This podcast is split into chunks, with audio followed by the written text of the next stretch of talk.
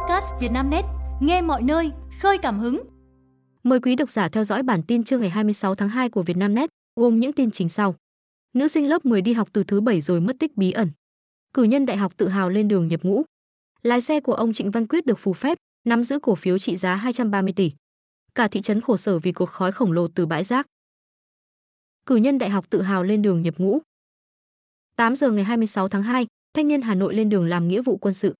Từ sáng sớm, nhiều người thân của các tân binh đã đến địa điểm tổ chức giao quân để tiễn con em mình.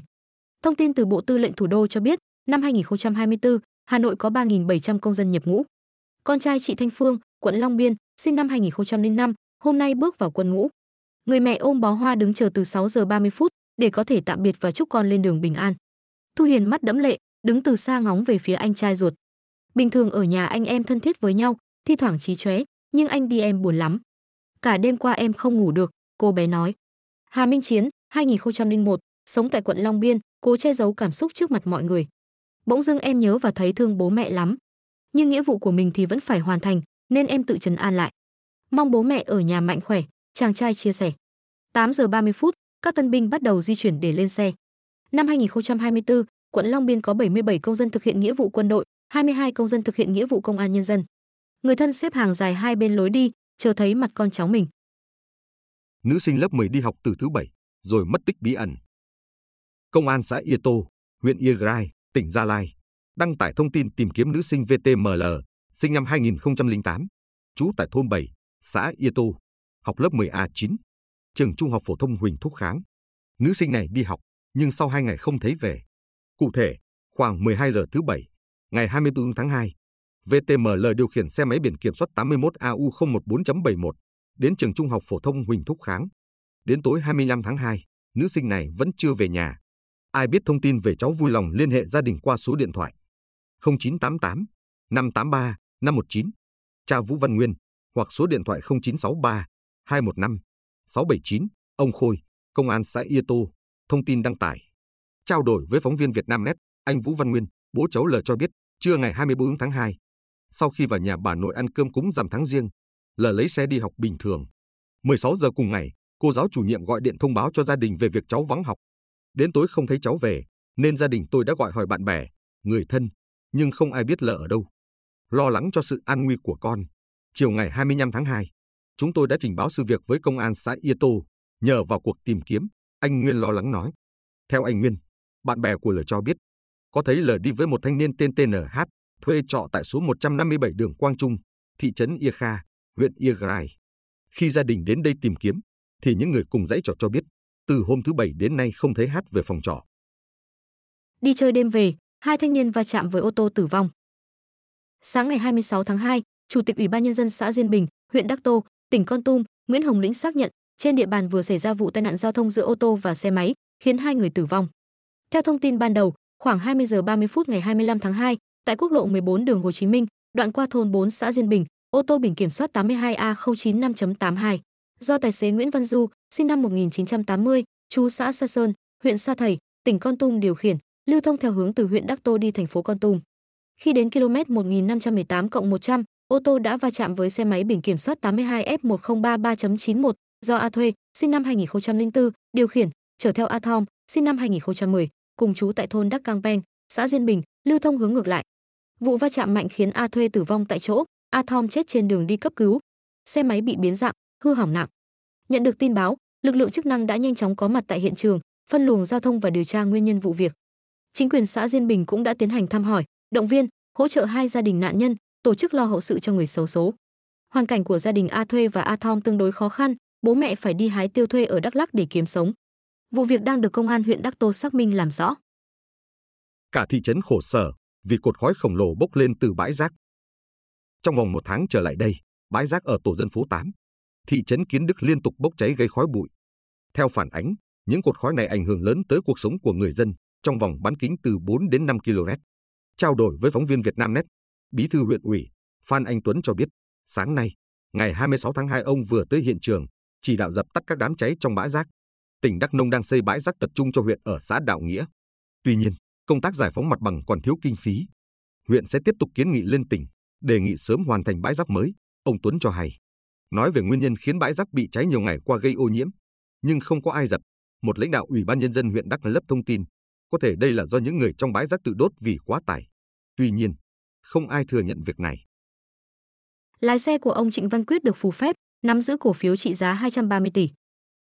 Liên quan đến vụ thao túng thị trường chứng khoán mà ông Trịnh Văn Quyết, cựu chủ tịch công ty cổ phần tập đoàn FLC và 50 người khác mới bị đề nghị truy tố. Có cả lái xe riêng của ông Quyết là bị can Trương Văn Tài, sinh năm 1969, ở Hà Nội. Từ tháng 6 năm 2014, ông Tài làm lái xe riêng cho ông Trịnh Văn Quyết. Kết quả điều tra đến nay cho thấy, dù không bỏ tiền mua cổ phần và góp vốn vào công ty Faros, nhưng theo yêu cầu của em gái ông Trịnh Văn Quyết là bà Trịnh Minh Huế, ngày 19 tháng 5 năm 2015, ông Tài đã ký 2 hợp đồng khống, nhận chuyển nhượng 2 triệu cổ phần của Nguyễn Văn Mạnh và Trịnh Văn Đại tại công ty Faros, tương đương 20 tỷ đồng. Từ ngày 27 tháng 5 năm 2015 đến ngày 1 tháng 12 năm 2015, với danh nghĩa cá nhân, ông Tài ký 10/14 chứng từ với giá trị 302 tỷ đồng trên 261 tỷ đồng, có 4 giấy nộp tiền mặt giá trị 59 tỷ đồng mang tên Tài, nhưng không phải do ông Tài ký, để bà Huế dùng danh nghĩa ông Tài thực hiện các giao dịch nộp tiền, chuyển tiền vào, rút tiền quay vòng góp vốn. Việc này làm tăng giá trị vốn góp của ông Trương Văn Tài từ 20 tỷ đồng, tương đương 2 triệu cổ phiếu, lên 230 tỷ đồng, tương ứng 23 triệu cổ phần trong lần tăng vốn thứ 2, thứ 3, khiến vốn điều lệ của công ty Faros tăng từ 225 tỷ đồng lên 3.037,5 tỷ đồng. Ngăn chặn giao dịch gần 3.000 bất động sản trong vụ án Vạn Thịnh Phát. Dự kiến, vào ngày 5 tháng 3 tới đây, Tòa án Nhân dân Thành phố Hồ Chí Minh sẽ mở phiên tòa sơ thẩm, xét xử vụ án xảy ra tại Tập đoàn Vạn Thịnh Phát, Ngân hàng SCB và các đơn vị, tổ chức có liên quan. Quá trình điều tra vụ án này, Cơ quan Cảnh sát Điều tra Bộ Công an đã thu giữ nhiều vật chứng, tạm giữ, phong tỏa, ngăn chặn giao dịch tài sản liên quan đến bị can Trương Mỹ Lan, Chủ tịch Hội đồng Quản trị Tập đoàn Vạn Thịnh Phát và các bị can khác. Đồng thời, Cơ quan Cảnh sát Điều tra Bộ Công an đã tạm giữ, kê biên, ngăn chặn giao dịch hàng ngàn bất động sản của các bị can. Liên quan đến bị can Trương Mỹ Lan và các bị can bị truy tố tội tham ô tài sản, vi phạm các quy định về hoạt động ngân hàng, thiếu trách nhiệm gây hậu quả nghiêm trọng, cơ quan điều tra đã thu giữ lượng lớn tiền mặt. Cụ thể, trong giai đoạn điều tra, cơ quan điều tra đã thu giữ 590 tỷ đồng và 15 triệu đô la Mỹ. Trong giai đoạn truy tố, đã thu giữ thêm 55,5 tỷ đồng. Phong tỏa 42 tài khoản ngân hàng của các bị can và cá nhân đứng tên hộ các bị can mở tại các ngân hàng, với tổng số tiền phong tỏa 1.896 tỷ đồng và 8,4 triệu đô la Mỹ. Cơ quan Cảnh sát Điều tra Bộ Công an đã tạm giữ 1.266 bản chính giấy chứng nhận nhà đất, 1.784 bản sao giấy chứng nhận nhà đất, 269 nhà đất cho thuê và 21 hợp đồng công chứng, 147 thỏa thuận bồi thường các thửa đất và các giấy chứng nhận quyền sử dụng đất thuộc dự án Bắc Phước Kiển, huyện Nhà Bè, Thành phố Hồ Chí Minh. Ngoài ra, cơ quan điều tra đã kê biên 1.237 bất động sản liên quan trực tiếp đến bà Trương Mỹ Lan, kê biên 61 bất động sản và ngăn chặn giao dịch 8 bất động sản của các bị can khác và người đứng tên hộ. Kê biên 8 bất động sản của công ty trách nhiệm hữu hạn Âu Lộc Quảng Ninh tại tỉnh Quảng Ninh liên quan đến thỏa thuận hợp tác giữa bà Trương Mỹ Lan và tập đoàn Tuần Châu Quảng Ninh, với 143 giấy chứng nhận nhà đất tại xã An Nhật Tân, huyện Tân Trụ, tỉnh Long An. Ủy ban Nhân dân tỉnh Long An đề nghị được nhận lại để bố trí tái định cư cho 37 hộ dân chưa nhận nền đất và các hộ dân tại các dự án khác trên địa bàn. Đại học Sư phạm Kỹ thuật Thành phố Hồ Chí Minh tuyển sinh thêm khối C. Trường Đại học Sư phạm Kỹ thuật Thành phố Hồ Chí Minh công bố phương án tuyển sinh chính thức năm 2024. Đặc biệt, năm 2024, trường tuyển sinh thêm tổ hợp khối C00, Văn, Sử, Địa cho một số ngành học. Ưu tiên xét tuyển học sinh tốt nghiệp trung học phổ thông năm 2024. Ngưỡng đảm bảo chất lượng đầu vào là điểm trung bình học bạ năm học kỳ của từng môn theo tổ hợp, có 3 môn, mỗi môn từ 5 trở lên. Ngoài ra còn có xét tuyển học bạ trung học phổ thông trong 3 năm 2022, 2023 và 2024, xét kết quả thi đánh giá năng lực của Đại học Quốc gia Thành phố Hồ Chí Minh và xét điểm thi tốt nghiệp trung học phổ thông năm 2024. Đặc biệt, năm 2024, trường Đại học Sư phạm Kỹ thuật Thành phố Hồ Chí Minh tuyển sinh thêm khối C cho ngành Tâm lý học giáo dục và ngành Luật, 2 ngành học mới mở năm nay. Nhà trường cũng thực hiện quy đổi tiếng Anh cho thí sinh có chứng chỉ IELTS. Tổng tài chúng ta của 8 năm sau. Tôi không bao giờ yêu người trong showbiz. Diễn viên Khôi Trần, gương mặt đang được chú ý với vai xếp giang trong phim Chúng ta của 8 năm sau, chia sẻ ngoài đời anh thích mẫu phụ nữ như cô giáo Nguyệt do Quỳnh Quân đóng và tuyệt đối không yêu người trong showbiz. Từng học cao đẳng sư phạm nhưng không theo nghề giáo mà chuyển qua làm siêu 7 đến 8 năm, rồi bất ngờ nhảy sang làm diễn viên. Khôi Trần đến với nghiệp diễn như thế nào? Tôi đóng phim khá muộn, khi đã 29 tuổi. Lúc đó, tôi cũng không đặt mục tiêu làm phim, không quan tâm chỗ này chỗ kia casting diễn viên. Vô tình một MC nổi tiếng ngoài Bắc giới thiệu cho tôi với một nhà sản xuất phim. Chị nói, thằng này đẹp trai quá, để chị giới thiệu cho. Sau cú điện thoại, tôi có được vai thứ chính ngay trong phim đầu tay. Khi chuyển sang đóng phim, tôi nghỉ việc ở công ty sale. Dù mọi việc đang thuận lợi, tuy được giới thiệu nhiều, nhưng một người tay ngang mới vào nghề cũng bị chèn ép khủng khiếp. Nếu người giới thiệu không mạnh, họ sẽ đẩy mình ra ngay lập tức. Tôi chầy chật nhiều, nhưng may mắn là cũng có tố chất, nên cứ gặp mặt là các đạo diễn lại giao vai. Trong 12 năm làm nghề ấy, có bao giờ anh ân hận vì quyết định của mình và từng có ý định từ bỏ nghiệp diễn chưa? Tôi chưa bao giờ hối hận với bất cứ việc làm nào của mình. Đến một lúc nào đó nếu không muốn làm nghề, không thích làm diễn viên nữa, sẽ từ bỏ mà không luyến tiếc. Còn đến lúc này, tôi vẫn rất thích làm diễn viên. Anh nói, thích mẫu bạn gái giống cô giáo Nguyệt, còn khi thoát vai, Khôi Trần thấy tính cách bạn diễn Quỳnh Quân thế nào. Cô ấy có giống mẫu phụ nữ anh tìm kiếm. Quỳnh Quân ngoài đời, khác hoàn toàn với cô giáo Nguyệt. Cô ấy dễ thương, có đạo đức nghề nghiệp và không có điểm gì để tôi chê. Nhưng Quỳnh Quân không phải mẫu phụ nữ tôi thích. Tôi thích những phụ nữ nhẹ nhàng, bên ngoài có vẻ luôn cần mình che chở, nhưng bên trong lại mạnh mẽ. Sau khi tổng tài chúng ta của 856 xuất hiện, nhiều người muốn làm bạn gái của sếp Giang. Còn anh ngoài đời đã tìm được ai ưng ý chưa? Ở trong giới showbiz nhiều, nhưng ngay từ đầu tôi đã có nguyên tắc, không bao giờ yêu người trong nghề. Còn khi tiếp xúc với người ngoài nghề, nhiều khi mình thích mà họ lại không thích, bởi nghệ sĩ bị cho là không an toàn. Vì thế, duyên tới sẽ tới thôi. Tôi may mắn là gia đình không giục chuyện vợ con. Bố mẹ rất hiểu tính cách của tôi, cứ để tôi tự do thoải mái làm gì thì làm, nếu thúc ép là có chuyện liền. Diễn viên Captain Marvel qua đời ở tuổi 50, bỏ lại vợ và 2 con. Kenneth Mitchell, nam diễn viên sinh năm 1974, nổi tiếng với các phim Captain Marvel, Star Trek, Discovery, qua đời ngày 24 tháng 2, sau thời gian mắc bệnh xơ cứng teo cơ một bên, hội chứng ALS. Anh ra đi khi mới 50 tuổi với sự nghiệp đang lên, bỏ lại vợ và 2 con. Thông báo vừa được gia đình nam diễn viên chia sẻ trên mạng xã hội X và Instagram khiến người hâm mộ xót xa. Trong 5 năm rưỡi, Ken đã phải đối mặt với hàng loạt ảnh hưởng khủng khiếp từ bệnh xơ cứng teo cơ một bên.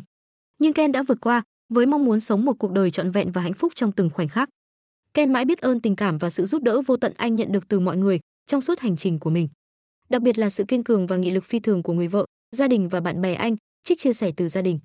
Kenneth Mitchell sinh năm 1974 tại Toronto, Canada. Anh được biết đến với các vai diễn trong Star Trek, Discovery, Captain Marvel. Nam diễn viên được chẩn đoán mắc hội chứng ALS năm 2018 và bắt đầu gắn liền với chiếc xe lăn từ năm 2019. Tuy nhiên tới năm 2000, Kenneth Mitchell mới công khai chia sẻ với công chúng về tình trạng sức khỏe của mình. Xiaomi ra mắt 14 Ultra, cạnh tranh trực tiếp với Apple iPhone. Xiaomi 14 Ultra là thành viên mới nhất trong loạt smartphone Xiaomi 14 series, có giá bắt đầu từ 6.499 nhân dân tệ, $903. Để so sánh, iPhone 15 bản thường có giá bán lẻ 5.999 nhân dân tệ và 7.999 nhân dân tệ với iPhone 15 Pro. Công ty cho biết đã bắt đầu nhận đơn đặt hàng trước và sản phẩm sẽ chính thức lên kệ vào ngày 27 tháng 2, cũng là thời điểm diễn ra sự kiện MWC hàng năm được tổ chức tại Barcelona, Tây Ban Nha. Động thái của Xiaomi đến sau khi Huawei bất ngờ quay trở lại phân khúc thị trường điện thoại di động cao cấp với mẫu Mate 60 Pro 5G vào cuối năm ngoái. Trước đó, vào năm 2022, Xiaomi cũng đã nhanh tay ký hợp đồng với Leica nhằm nâng cao tính năng camera và chụp ảnh trên các sản phẩm, sau khi hãng ống kính Đức hết hợp đồng 7 năm với Huawei. Chủ tịch Lu Weibing của Xiaomi gọi Xiaomi 14 Ultra là mẫu di động chụp ảnh hàng đầu mới nhất, với camera chính được trang bị cảm biến lớn, 1 inch và khẩu độ có thể thay đổi. Chiếc flagship của hãng điện thoại Trung Quốc chạy trên con chip Snapdragon 8 Gen 3 từ Qualcomm và hệ điều hành cây nhà lá vườn HyperOS. Cũng trong đợt ra mắt sản phẩm lần này còn có tablet 6S Pro 12.4, laptop Redmi Book Pro và màn hình Redmi G Pro 27. Xiaomi đặt mục tiêu trở thành hãng sản xuất điện thoại thông minh lớn nhất thế giới vào năm 2024. Tài xế xe xỉn gây tai nạn chết người, lĩnh án 60 năm tù. Theo trang Fox San Antonio, hôm 23 tháng 2, bị cáo Christopher Luis Del Toro, 42 tuổi, ở thành phố San Antonio thuộc bang Texas, Mỹ, đã bị tòa án tuyên phạt 60 năm tù vì cái chết của bà Jessica Brill, 44 tuổi, trong vụ tai nạn kinh hoàng xảy ra vào ngày 27 tháng 3 năm 2022. Ông Joe Gonzalez, luật sư tại Tòa án Hình sự quận Bexar nhấn mạnh, lái xe trong tình trạng say xỉn sẽ gây nguy hiểm đến tính mạng cho những người vô tội. Bà Jessica Brill đang ở trong xe với con gái, đã bất ngờ bị ô tô của Luis Del Toro tông vào. Họ không biết rằng đây sẽ là những giây phút cuối cùng họ được ở bên nhau. Theo điều tra của cảnh sát, chiếc ô tô do Del Toro điều khiển đã đâm trực diện vào xe của bà Brill. Do cú tông cực mạnh, nạn nhân đã tử vong ngay tại hiện trường. Các nhân viên cứu hỏa đã phải phá xe mới đưa được Del Toro ra bên ngoài. Nam tài xế say xỉn được chuyển tới viện trong tình trạng bị thương nặng, nhưng sau đó đã hồi phục sức khỏe. Giới chức cho biết, vào thời điểm xảy ra tai nạn, Nồng độ cồn trong máu của Del Toro vượt hơn 2 lần giới hạn cho phép. Theo bản án, Del Toro phải ngồi tù tối thiểu 30 năm trước khi đủ điều kiện để xin ân xá. Houthi nã tên lửa đạn đạo vào tàu chở dầu treo cờ Mỹ. Sáng nay, 26 tháng 2, Bộ Tư lệnh Trung tâm Mỹ, CENTCOM, tuyên bố nhóm vũ trang Houthi ở Yemen đã phóng một tên lửa đạn đạo chống hạm nhắm vào tàu chở dầu MV Torm Thor treo cờ Mỹ. Theo hãng tin Reuters, tàu hàng do Mỹ sở hữu và vận hành bị tên lửa của Houthi tấn công ở Vịnh Aden vào ngày 24 tháng 2. Chia sẻ trên mạng xã hội X, CENTCOM cho biết tên lửa của Houthi đã bắn trượt tàu chở dầu và rơi xuống nước, nên không gây thiệt hại vật chất cũng như thương tích về người. Trước đó, hôm 25 tháng 2, nhóm Houthi được Iran hậu thuẫn ở Yemen cũng tuyên bố đã nhắm mục tiêu vào tàu chở dầu MV Torm Thor. Còn theo CENTCOM, quân đội Mỹ đã bắn hạ 2 phương tiện tấn công không người lái trên không ở phía Nam Biển Đỏ vào ngày 25 tháng 2 để tự vệ. Lực lượng Houthi hiện nắm quyền kiểm soát những khu vực đông dân nhất ở Yemen, đã phóng máy bay không người lái UAV và tên lửa vào các tàu thương mại kể từ ngày 19 tháng 11 năm 2023 để phản đối chiến dịch quân sự của quân đội Israel ở dải Gaza. Quý độc giả vừa nghe bản tin podcast thời sự tổng hợp trưa ngày 26 tháng 2 của Vietnamnet, được thể hiện qua giọng đọc AI của VB.